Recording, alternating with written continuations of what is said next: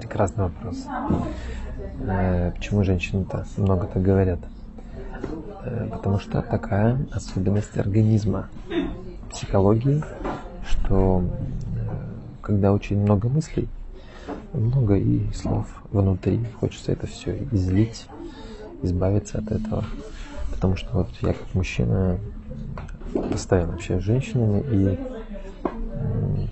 лишь теоретически догадываюсь, что происходит в женской голове.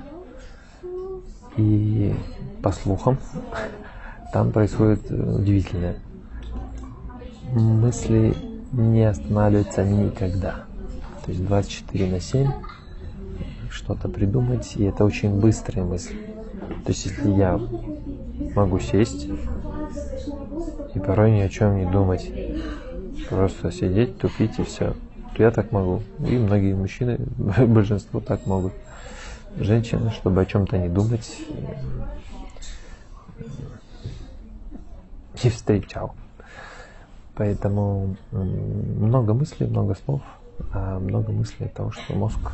Э, не, мозг работает как и у мужчины, но э, в другой немножко э, скорости объеме двигается информация.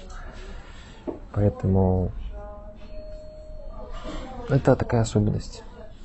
Ее лучше всего принять.